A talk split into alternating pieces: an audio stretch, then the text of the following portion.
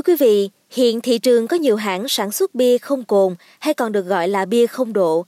Nhiều người băn khoăn uống bia không cồn có say không và liệu sau khi uống nếu thổi nồng độ cồn thì có lên không?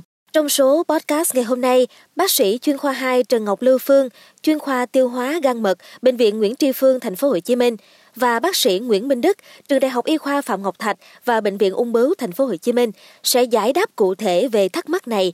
Mời quý vị chúng ta sẽ cùng lắng nghe ngay sau đây nhé.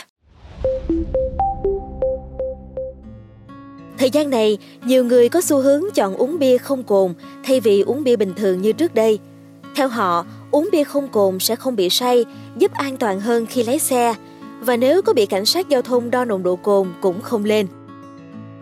Phân tích rõ hơn bia không cồn, bác sĩ chuyên khoa 2 Trần Ngọc Lưu Phương, chuyên khoa tiêu hóa gan mật, bệnh viện Nguyễn Tri Phương thành phố Hồ Chí Minh cho hay, trong bia thường có các thành phần chính là cồn ethylic, nước và phụ gia tạo mùi vị.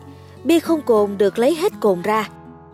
Khi uống bia không cồn, dù với số lượng nhiều cũng không gây say, không ghi nhận có cồn trong máu nên khi thổi nồng độ cồn không lên.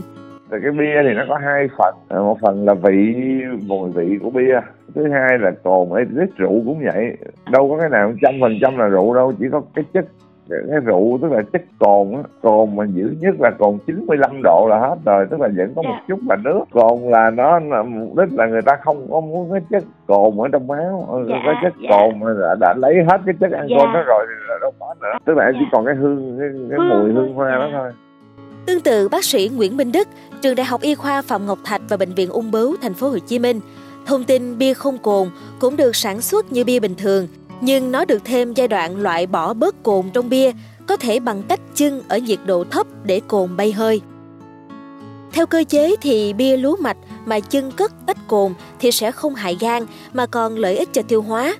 So sánh với bia có cồn, bia không cồn sẽ ít gây hại cho gan hơn. Về việc uống bia không cồn, khi thổi nồng độ cồn, chỉ số có lên không, bác sĩ Minh Đức cho rằng theo nguyên tắc, nếu bia không có cồn, thì khi thổi nồng độ cồn sẽ không lên. Mong là số podcast ngày hôm nay đã cung cấp những thông tin bổ ích cho quý thính giả, xoay quanh việc thổi nồng độ cồn khi uống bia không cồn. Và đừng quên theo dõi để tiếp tục đồng hành cùng với podcast Báo Tuổi Trẻ trong những số phát sóng lần sau nhé. Xin chào tạm biệt và hẹn gặp lại!